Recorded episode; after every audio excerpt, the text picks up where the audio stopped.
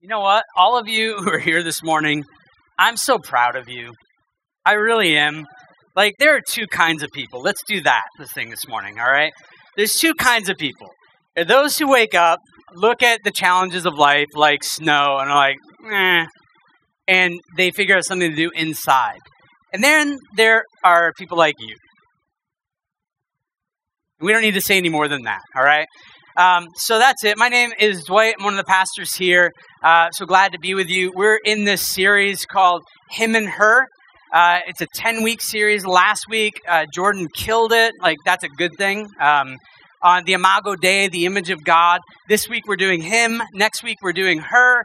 And then I think it's gender fluidity, sexuality, dating, singleness, marriage, porn, sex. Like, this is just going to be a fun series to do.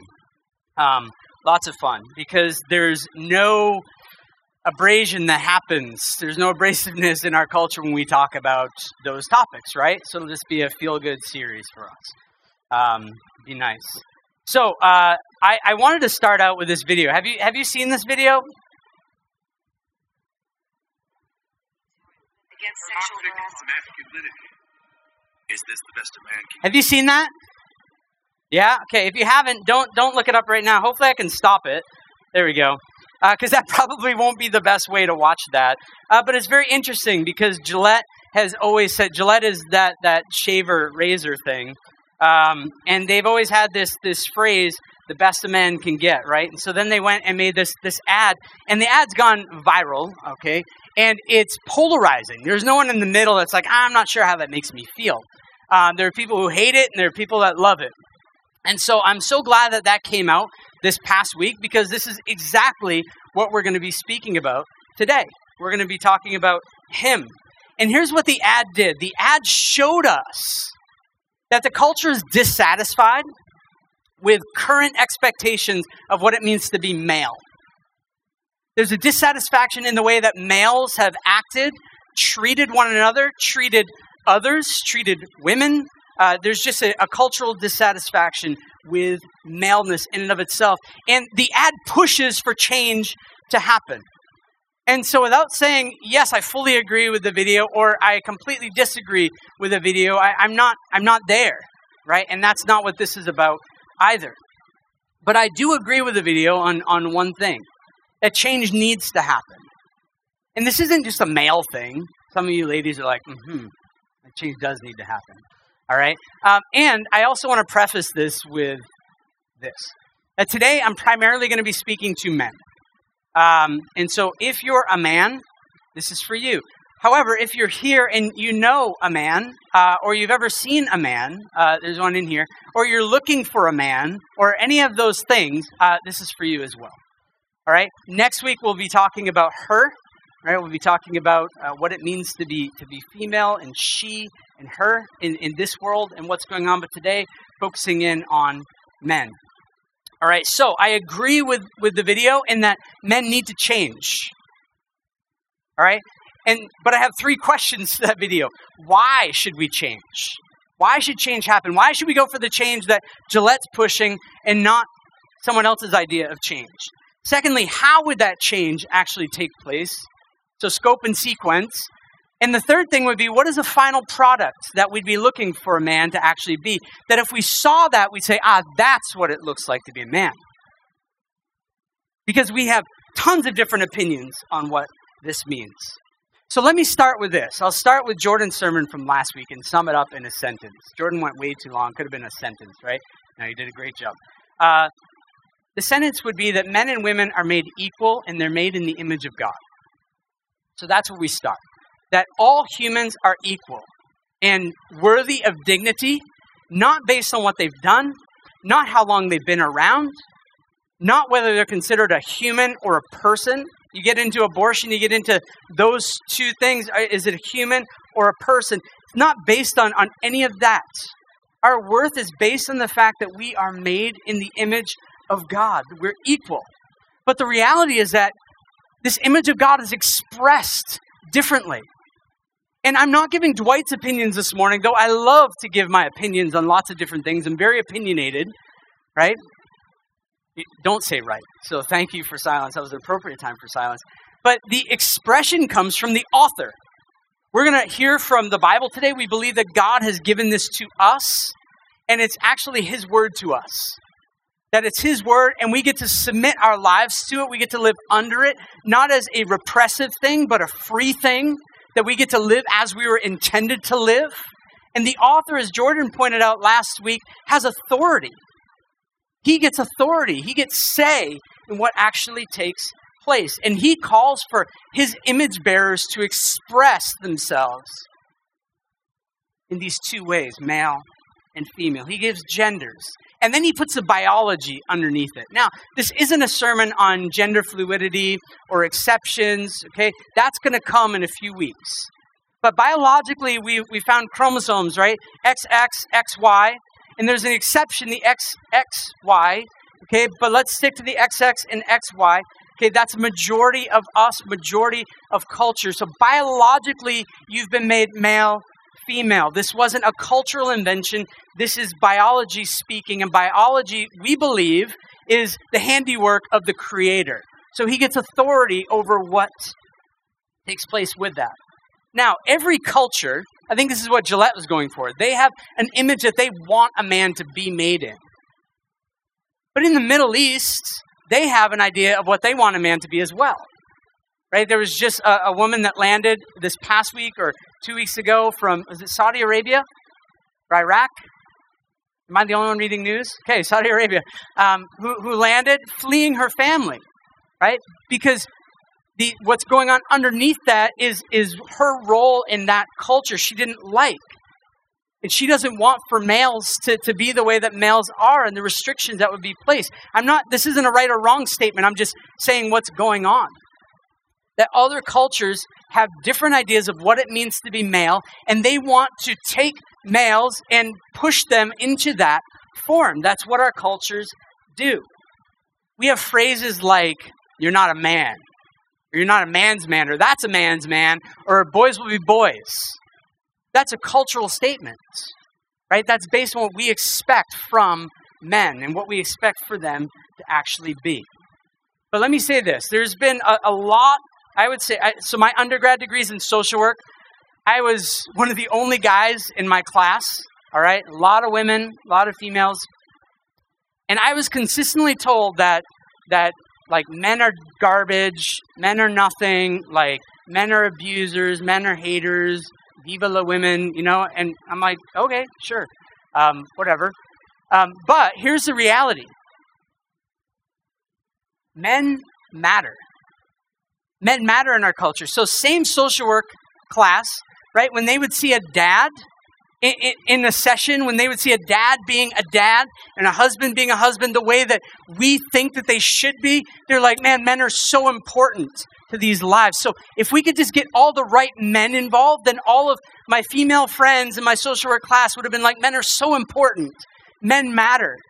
And do you know why men matter? Is because so many of the issues that we were dealing with were daddy issues.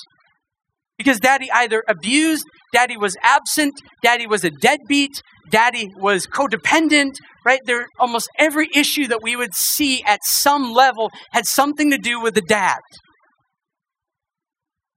It happens. Almost every counseling appointment that I sit in, I ask this question Tell me about your relationship with your dad. And it's like, no, that's not why I'm here. I'm like, yeah, but just tell me. Because that's going to help me understand so much about you. That men matter. Have any of you seen the show This Is Us? You crybabies. Um, I, I saw that, that This Is Us is like cry porn. I didn't even know what that was. But that's what an article said this week. There you go. I knew you're looking for that information. Uh, you made it here, adventurer. There you go. So this is us. If you boil everything down, what's this is us about? Dad. Dads. Jay Z, the wonderful theologian, says this All my songs up till this point have been, I want to use his accent, but I can't, uh, have been about anger with my dad. Men matter. Men matter. Culture says men matter, but here's the thing we can't listen to This Is Us. We can't listen to Jay Z, Jay Z, I guess, in Canada. Um, we can't listen to culture primarily to, to understand how men should be and act and live and do. We can't. We have to listen to the author who has authority.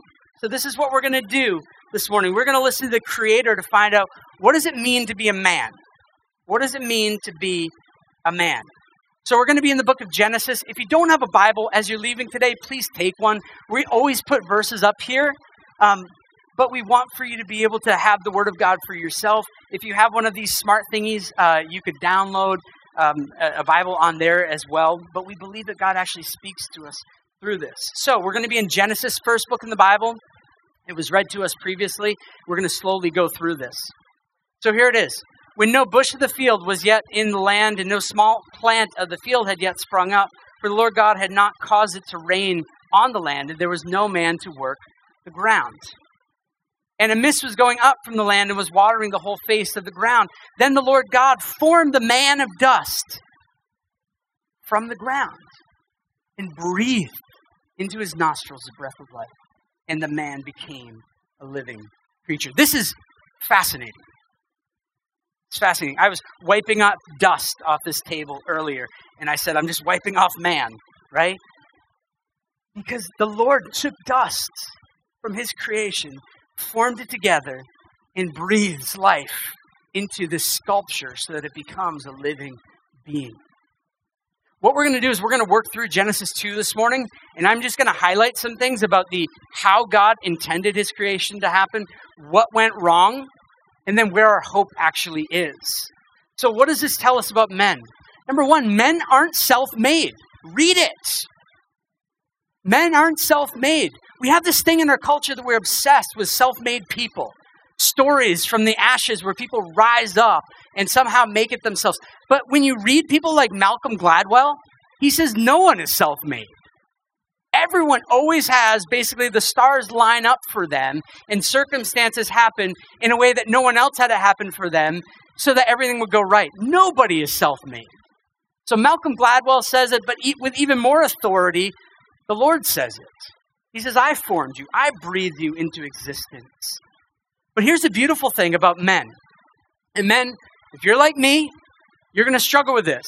You feel like you need to accomplish something to be worthy.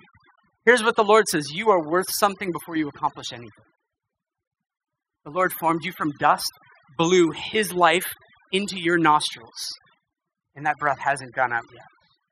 That you are worth something before you accomplish anything. That you have a creator who loves you, who has knit you together in the womb, who's been following you and pursuing you and showering you with grace.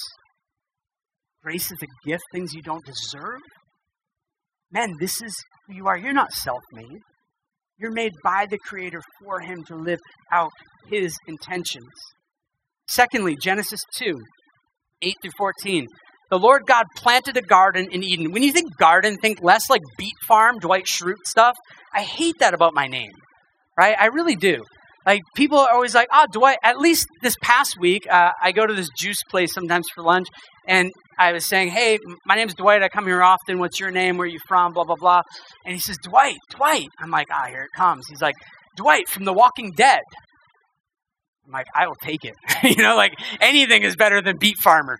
Anyway, but think less beet farm, think more paradise. Think where you'd like to be right now instead of the snowpocalypse, all right? The Lord God planted paradise in Eden in the east. And there he put the man whom he had formed. And out of the ground the Lord God made to spring up every tree that is pleasant to the sight and good for food. For yes, the, the tree of life is in the midst of the garden, the tree of the knowledge of good and evil. Now just pay attention to this. This is just extra. This is amazing. A river flowed out of Eden, right? This is on the, the description section of the home you're looking to buy. A river flowed out of Eden to water the garden, and there it divided and became four rivers.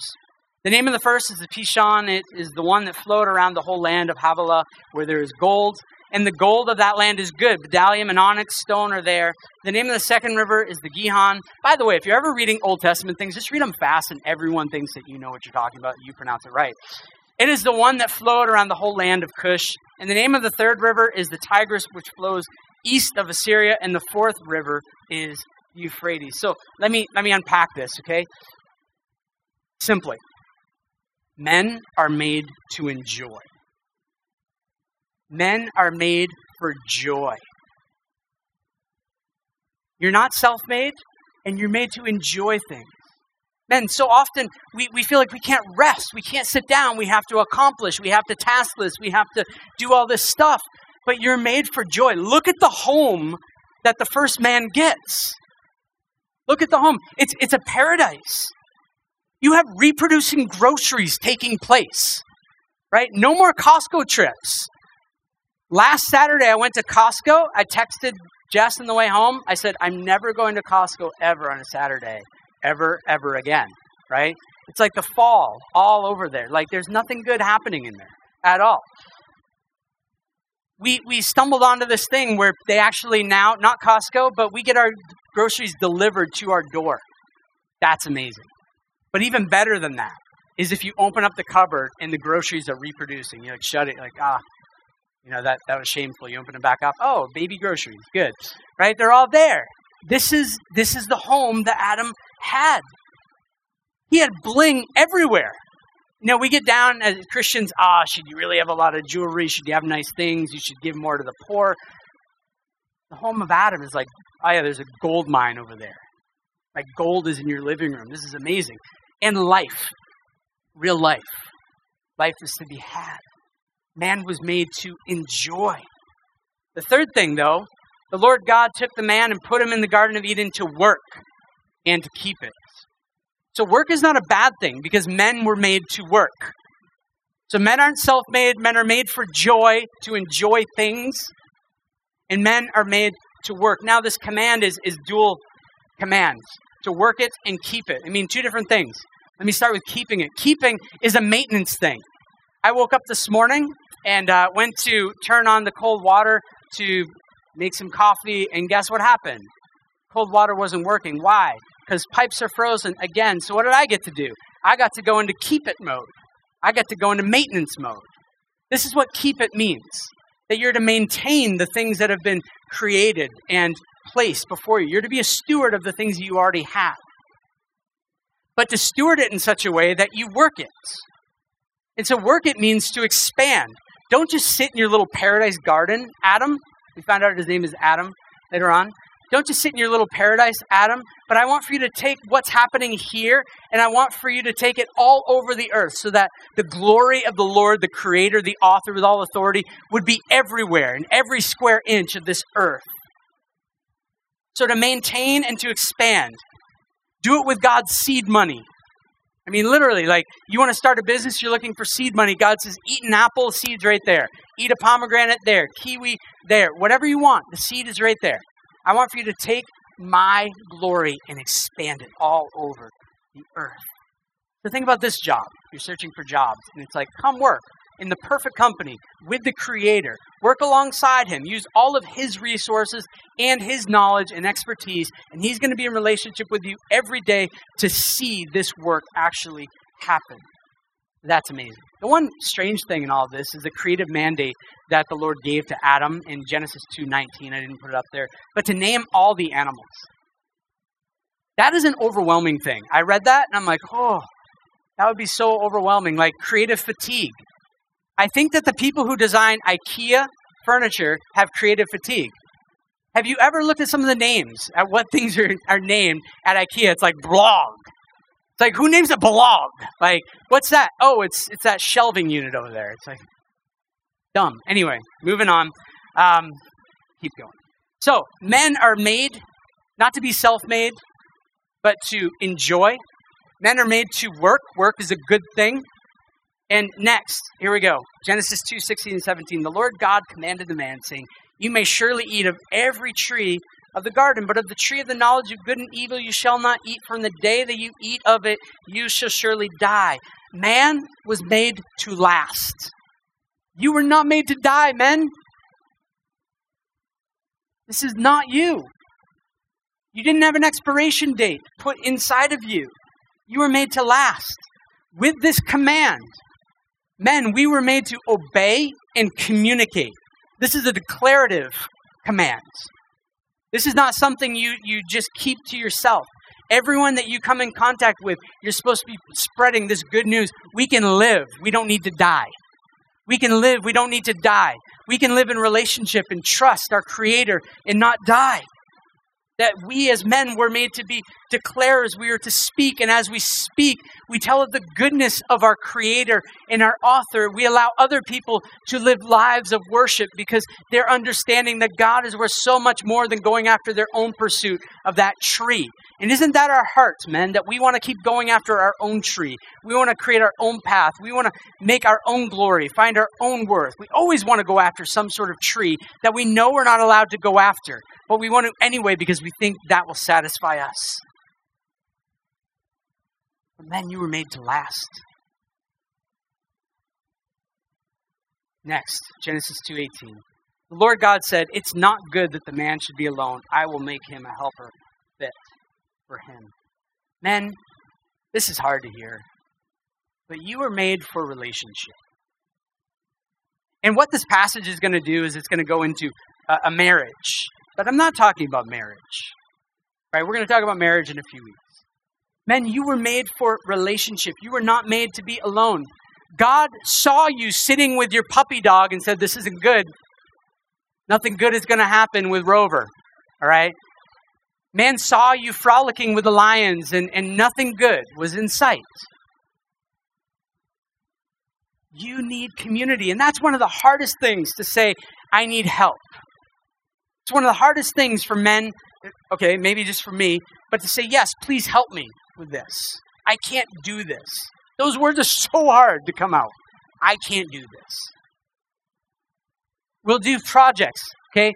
I, I built a deck uh, last year by myself um, for many different reasons, but one of them was I want the satisfaction of doing this myself. Right? And, and it wasn't like an evil thing, but, but we like that. Men like that. We like getting to look at the, the work of our hands, no matter how crooked it is or how long it will last or won't last. You're like, I did that. I did that. But we were made for relationship. Lone Ranger is not God's intention. Nowhere is it in Scripture that we were made to be Lone Rangers, men or women. All right, I'll include you for a second. Lone Ranger is not God's intention, that we need community. We need community. As I said, this is, a, a this is going to lead into a passage about marriage. We're not going to touch that, but let me say this. Genesis 2:25 talks about the man and his wife were both naked and were not ashamed. Let me talk about the shame piece not naked peace. When men live as God intends for men to live, there's no shame. You can live in community and not be ashamed. You can have people look in on your life, see what internet activity you're doing, see what you're doing in relationships, see where you go, and there'll be no shame. Uh, to be on staff with Church 21, you have to subscribe to something called Covenant Eyes, where we actually have a uh, organization called Covenant Eyes flag things in your internet searches. Because we don't want to be men or women who have to live in shame, who have to live a hidden life. And if you want to go after those things, then there's help because those things won't ultimately bring you satisfaction. When we as men live as God intends, there's no shame at all. Let me just make a few side notes too.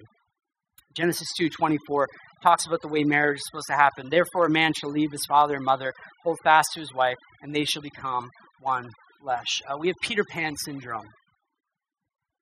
Never want to grow up.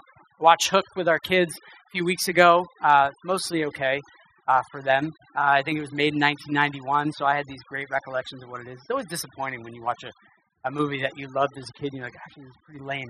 But the idea is that, like, Robin Williams was playing Peter Pan, and he was never supposed to grow up, right? And he gets back to Neverland, and he forgets his kids. He forgets he's like making out with mermaids and stuff. That's where it got weird. I'm like, I don't know. We'll explain it to the kids somehow. It's okay to make out with mermaids because they don't really exist. So I, I don't know.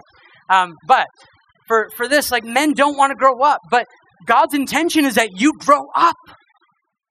You grow up. Paul talks about putting childish things away that you become men of commitment, men of responsibility, men who go to work, Men who desire the good of others, not just yourself. Men who aren't consumed with me, but men who would look to serve others and give their lives up to serve in that way. This is not what our culture is calling for, but this is what God is calling for. So, this is God's intention. This is what a man should be. But the, the culture, Gillette picked it up. This is us picked it up. Jay Z picked it up. Men are broken and confused. What does it mean to be a man? What does it really mean to be a man? My dad says one thing, this pastor's saying another thing, Gillette's telling me another thing. I'm getting confused with what it means to actually be a man. And I'm broken. Most men are sh- ashamed because they think they should be doing more. They don't know why, but they just think that they should be doing more. They should be producing more. They should be in a relationship better. They should be handling their finances better. There's always something for a man to be doing better, and there's so much shame. Men can't even look men in the eye most of the time. Watch conversations between men. They can't even look one another in the eyes because there's just shame in who we are. So, what happened between God's intention and now? Well, simply say it this way men chose something better. And I use quotes for better. Here it is Genesis 3 1 through 5. Now, the serpent, let me get this out of the way too. The serpent is Satan. We believe that there's a real being called Satan, that he's an enemy of God, that he was an angel that was created who rebelled against God and who was thrown out of heaven and who is condemned for all of eternity. And yet he still, according to the Bible, roams around the earth seeking people who he can devour. So if you have lots of doubts about who God is, it, it might be the work of the enemy. He's still moving and active. So the serpent, he was more crafty than any other beast of the field that the Lord God had made. He said to the woman, Did God actually say, You shall not eat of any tree in the garden? The woman said to the serpent, We may eat of the fruit of the trees in the garden, but God said, You shall not eat of the fruit of the tree that is in the, midst of the garden, neither shall you touch it, lest you die. But the serpent said to the woman, You will not surely die. For God knows that when you eat of it, your eyes will be opened, and you will be like God, knowing good and evil. God was put on trial here by humanity. God was being put on trial by the serpent with humanity as the jury. And humanity is sitting listening to the arguments, thinking about what God had said, and yet the arguments of this lawyer, this serpent lawyer, they sound really, really good. Because he's saying, oh, God is lying to you. His character can't be trusted. There's a hidden Easter egg in the oasis of creation. Any Ready Player One people? Book is way better than the movie. But the idea in this movie is that there's a hidden Easter egg you need to find. If you find it, you get all of the riches that the creator of the oasis had, had made. And so this is what the serpent is saying that there's a hidden Easter egg somewhere, and I'm telling you what it is. And if you go after it, then everything is going to be yours. You're going to be just like God. You'll be an object of worship. You'll be just like God. God is trying to suppress you. His intent is not good. You won't die. You can last. But man was already made to last, right? Men were made to last.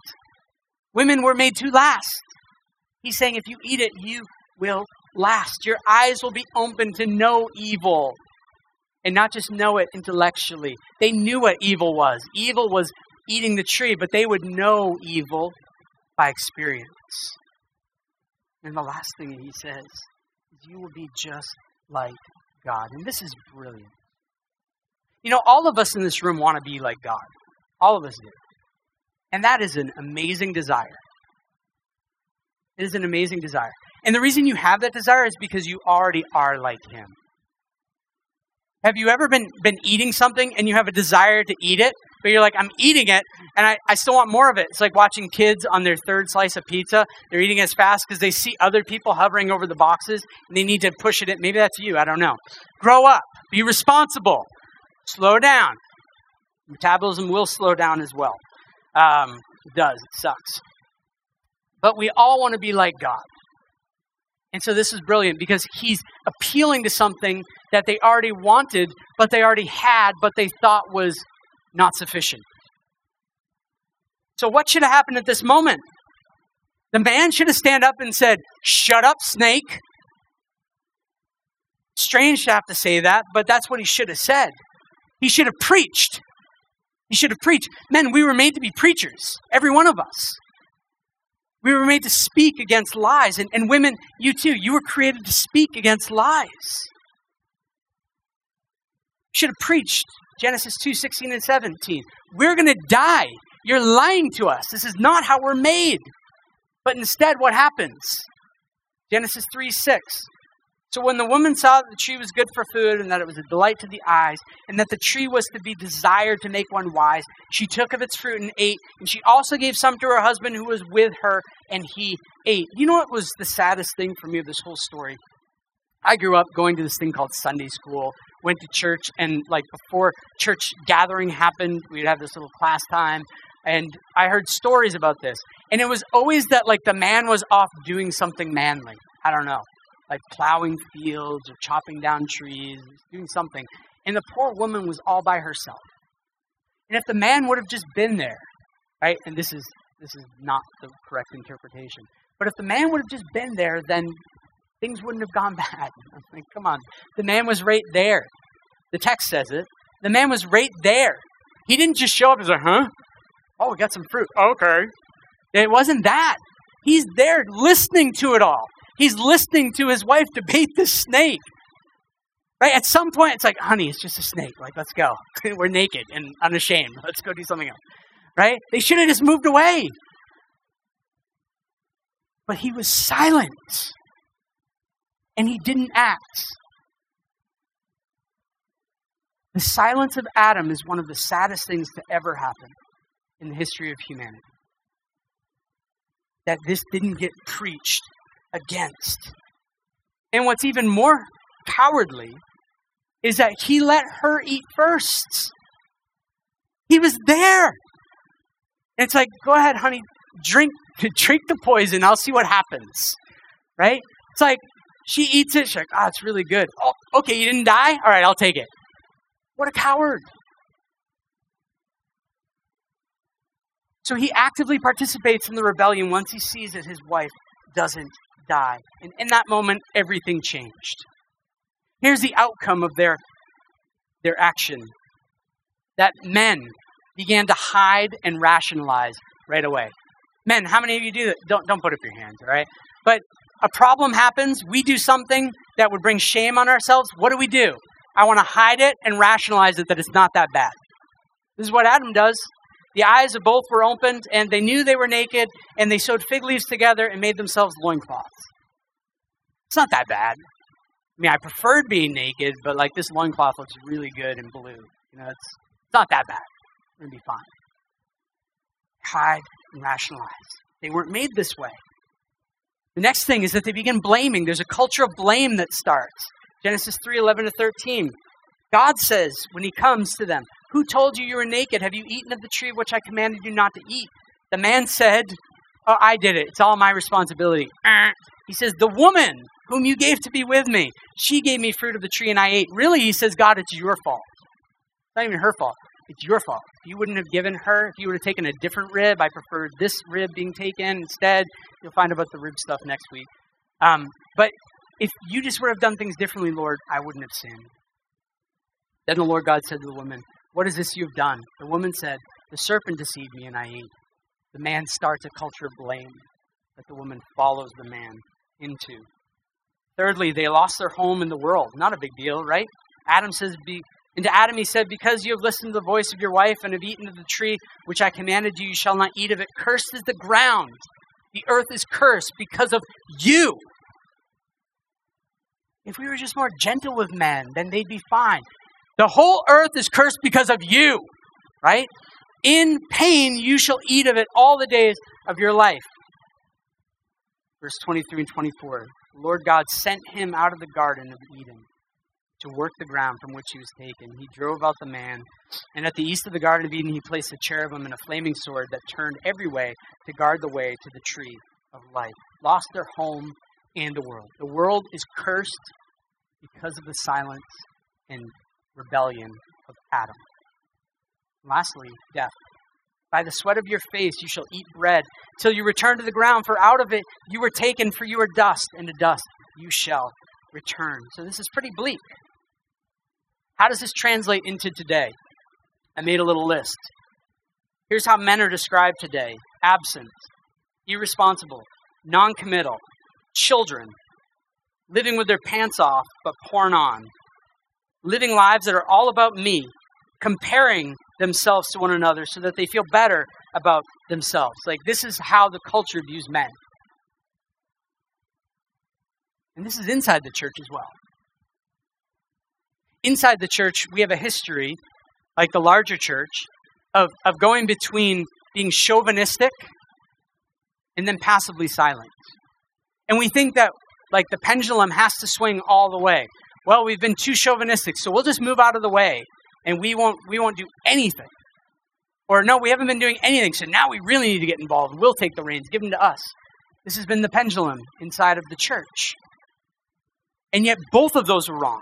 Both of those are not the way that God desires for men to live. So, is this hopeless? Is this where I say, all right, now go enjoy your Sunday? That would be really lame. Because there is hope. There is hope. But how do we regain manhood according to our Creator? And I would say it's not on your own. Tony Robbins is not going to give it to you. Joe Rogan is not going to give it to you. Whoever, whatever male figure you're looking to, they're, not going to give it to you. Because men, we're not going to be able to develop this change on our own. It's going to come with a seed. It's going to come with a seed, and that seed is found in Genesis 3:15. During all of this evil, God says, I will put enmity between you, speaking to the serpent, Satan, and the woman, and between your offspring and her offspring, or her seed that is to come. He shall bruise your head, and you shall bruise his heel. Now, if I had more time, I'd do all the work, but we don't have this much time. So, that seed, her offspring, is not the next child she has, it's the child that will come. Because a seed, little biology, okay, seed begins in a man, goes into a woman. Right? Leave it at that. Okay? The seed that we're speaking about starts in the woman. It doesn't take a man. But it can't come from the woman alone either. So it's God who does this work of placing his seed inside of the woman. And the seed is, is Jesus.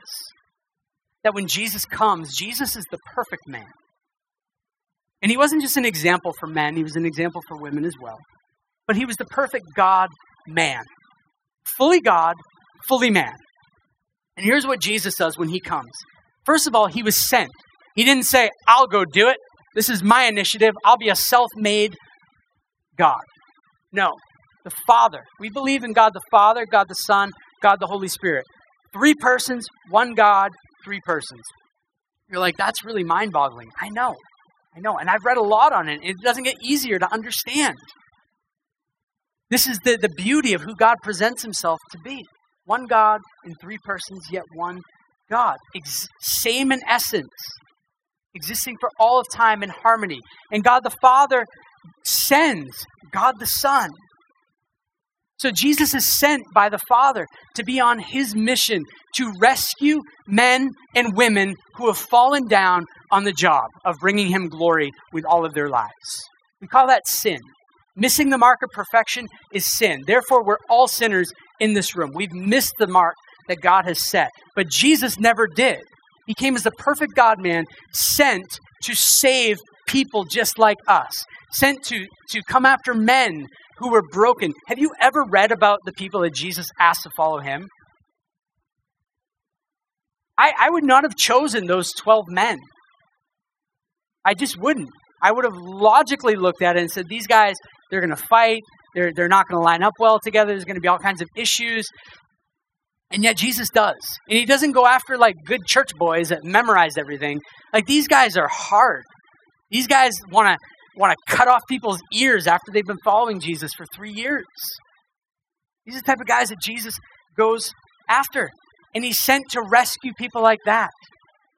That Jesus is sent to serve. Jesus doesn't come to be served, but to serve and give his life away. Jesus lived a life of dependence. He depended on the Father. He took his godness and set it aside without setting aside being God. He said, I'm not going to tap into my power I have, being God. I'm going to live as a man under dependence of the Father, just like you and I are called to live, and yet full of the Spirit of God, the same way that you and I can be filled with the Spirit of God. He was dependent and he took responsibility. Jesus could have said, You guys all screwed this up. I'm walking away. I'm done with you. But Jesus says, No, you're mine. You're my creation. You're my handiwork. I'm going to give my life away. I'm going to go to the cross and be hung on a tree for your rebellion. Men, your rebellion, your silence, your chauvinism put Jesus on the cross, and you are so loved that he was glad to do it, and, and yet it needed to happen. Absolutely needed to happen. You can't be restored any other way than through being forgiven by Jesus, his death, and his blood. There's no other sacrifice. You can't stay at home more. You can't take more paternity time. You can't give more. There's no sacrifice that you can make to restore who you're supposed to be. Only through the death of the perfect God man can you be given that forgiveness. That Jesus came to declare and to demonstrate that you men are loved. He showed that you are loved by laying down his life and then he showed that you're loved by getting up out of the grave again. And he promises that as his spirit dwells in you, you will be restored. You will be made just like Jesus. Men, you have the Spirit of God. If you've submitted to Jesus, if you've bowed your knee in faith and said, Jesus, I need you, you've repented, you've turned away from, from your sin, from your idea of the way that life should be, and turned to His, and you are given the same spirit that dwelt in Jesus. The same spirit that, that moved him in all of his ministry. The same spirit that rose Jesus out of the grave. He dwells in us. And he wants to transform you to be just like Jesus. Not like Gillette, but to be just like Jesus. So I want to finish with this. Jesus made some I must statements during his life. I must go to the next town and preach. I must do this. I must go to the cross. I must. Jesus was obsessed with his vision that the Father had given to him. Jesus didn't have his own plan that he was working out, he was living in dependence fully on what the Father had for him. And so I developed a, a list based on what I see in Scripture of men, what we must be. This isn't an option. This isn't like, yeah, those other people will do it. This is us. So here's our I must. Here's our I must. The first is this. If you could turn to the next slide, because the, the child there is holding up our slide from changing. Uh, I must be dependent. I must be dependent. You are, you are sons. There we go. You are sons of God. This means that you have everything that you need. You don't have to do anything to become a son. You already are. The Father looks at you and says, I'm pleased with you today. So many of you men I know want to hear from your dad. I am pleased with you. I am pleased with you. I'm proud of you. I'm proud of what you've done. You long for that. And you work so hard. And he might not even be around anymore, but that's still driving you. Because you want to show him that you're worth something. Well, this morning, the Father says, I am pleased with you. You don't have to strive anymore. The Father says, You are not rejected. I have not rejected you. I have not pushed you aside. But you're limited. You're limited. You need me. You need to be a man that depends on me, not on your gifts, because those gifts could be gone in an instant. We are dependent men. We are dependent men who pray. I don't know a lot of guys who love to pray. I don't know a lot of guys who have these thriving prayer lives, but that's our calling, men. Is to get up in the morning before our family gets up and to lift our, our hands, holy hands, saying, I can't do it. I don't know how to love my wife as you, Jesus, love the church. I don't know how to raise my kids without just being angry and yelling at them. I don't know how to how to share or, or shepherd or care for a church. I don't know how to do these things, but you do. And I'm lifting my hands saying, I need you to do this. That we're dependent. I must be dependent. The second thing is, I must be responsible. I must be responsible. Men, we need to be committed. We are so non committal. We're looking for the best option for me forever. And we try and figure out, like, and you can be figuring this out till you're 50 or 60 and be like, oh, now I'm going to move on this thing. Be men who are men of conviction and commitment. You know what I would love to see? Here's, here's my vision I'm throwing out. I would love to see early in the morning here in our gatherings, men setting things up, men lifting. Not that women can't lift heavy things. I get it, okay? Like some of you women are stronger than me, have bigger biceps than me, okay? Like whatever. I know my biceps are huge, but yours are huger. All right? But like men who would who would say, I will wake up early on Sunday morning. I will do this. I will get here. I will set things up. It'd be great to have men who are leading things in our city. It would be great for men to say, I will be a social worker who will step up and I will help be part of this change. It would be great for men to step up in commitment at all levels. Not just for us to do our little thing here. It'd be great to have a lineup of like, ah, oh, there's not enough for you men to do right now. You have to be trained more and wait. But instead, we're grasping for like anyone who will do something. But men, you're calling. You've been created to be men of commitment to the Lord and what He has to do in the city. To be responsible also means to not blame things on our circumstance. Well, I really wanted to do this, but this happened. It's like, come on, stop making excuses. Stop blaming your reality on these other things. Step up and be committed and make things happen. You have the Spirit of God moving into you. Now, there are certain things you can't control, of course, but I'm not talking about those things that we'd be responsible, that we would be stewarding our resources. Not like, well, I don't know where all this money is going. I don't know where, where these things are going. I don't know what's happening with this stuff. The Lord is giving you things to steward for His glory and His fame. Nothing is yours, it's all His. And that we would be men who are responsible, which means we don't abuse people. We don't abuse people. We don't abuse our family. We don't abuse those that we work with. We don't take advantage of people for our gain. Instead, we suffer and sacrifice so that others can benefit. And we don't abuse people by watching porn. We'll get into this in a few weeks, but a lot of pornography is not women and men who are like, man, we just love doing this, so we show up at work every day. It's amazing. No, a lot of them have been brought in and, and need to be doing this for a whole host of reasons, not most of them are, are job security. Most of them are not because we love doing this. A lot of it has to do with abuse. And us watching, I'm just I'm just watching. I play no role in this. No, you're abusing. You're continuing this, moving forward. You say that's harsh. Yes, it is. Because that's what's happening. And if you're a man, then we get spoken to like a man. That we are contributing to the abuse of men and women all over this world. People are being sex trafficked because we're masturbating in front of a television screen. That's not what it means to be a man. We are sent. We're sent, which means that we have a vision. We're not passive. We're active in moving towards the vision that the Lord has for us, for our family, for our coworkers, for our friends, for our neighborhood. Are, are you sitting down and writing out a vision for the neighborhoods? How do we want to see people cared for and loved in our neighborhoods? How do we want to see the city transformed? Or is there a vision all about your RRSP and how you're going to be taken care of?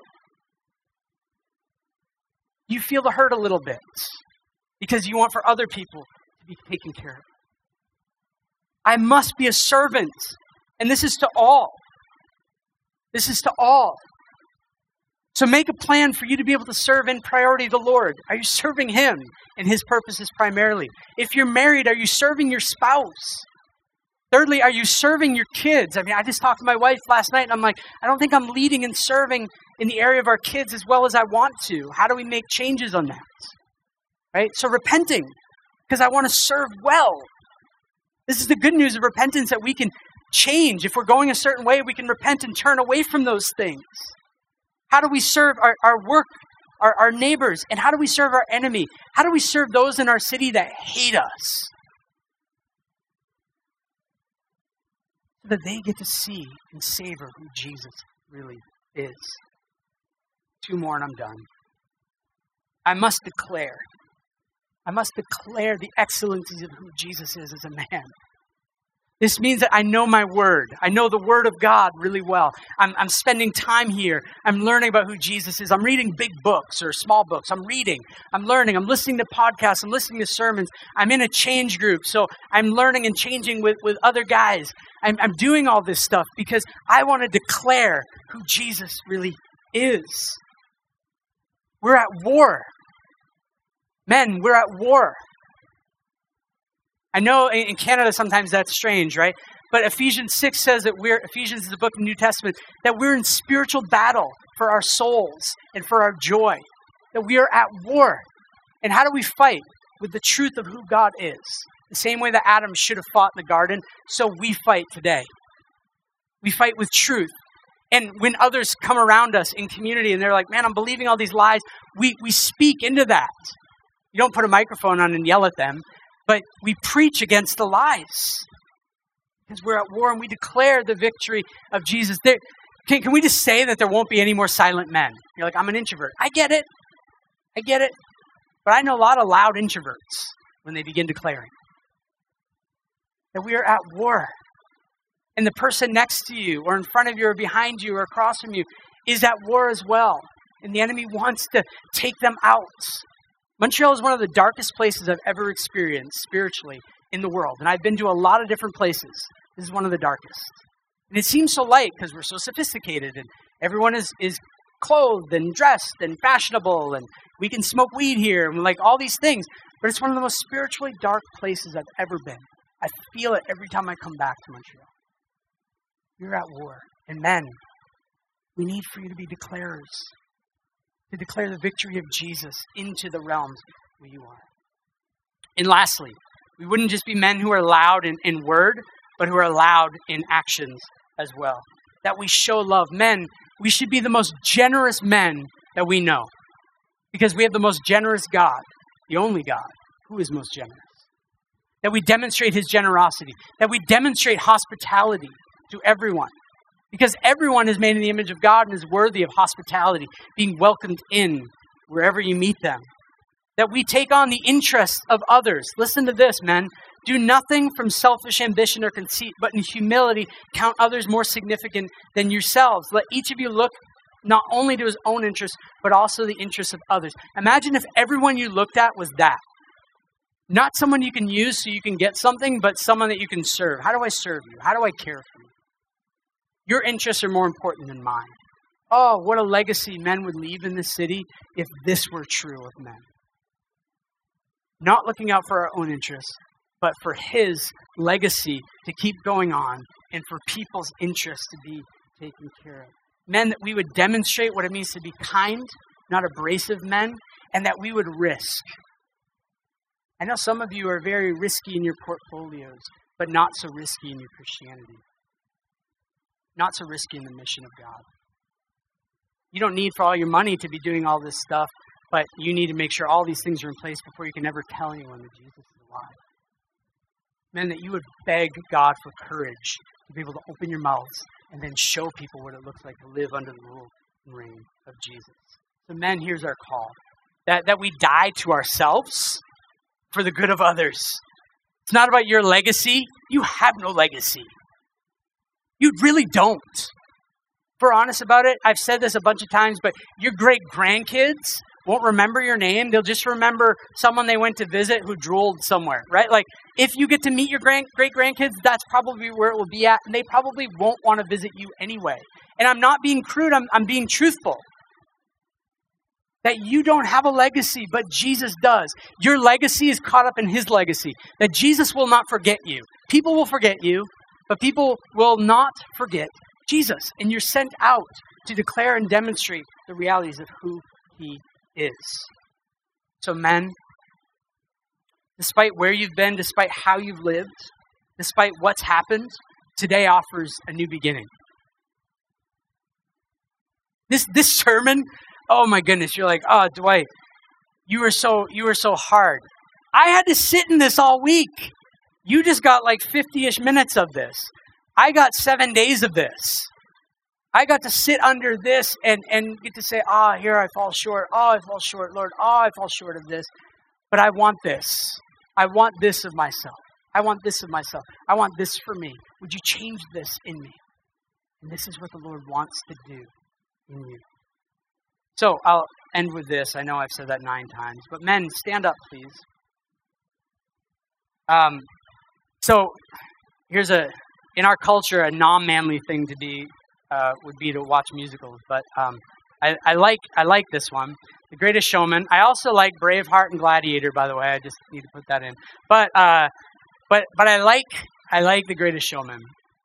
Um, and and I I love my favorite song in it is, is a song at the end uh, where he's making a change. And and P.T. Barnum is saying like from now on everything is going to be different. I've been chasing the what I thought life was, and here's what I, I want to be changed into. And so this is this was my prayer. I prayed the greatest showman for you this week. All right, uh, here he says, from now on, what's waited till tomorrow starts tonight. We we as men we put things off. We don't. We'll change tomorrow when things get a bit easier. But let's have change start now this morning. Whatever the Lord has spoken to you in, in this message, let Him change that in you today.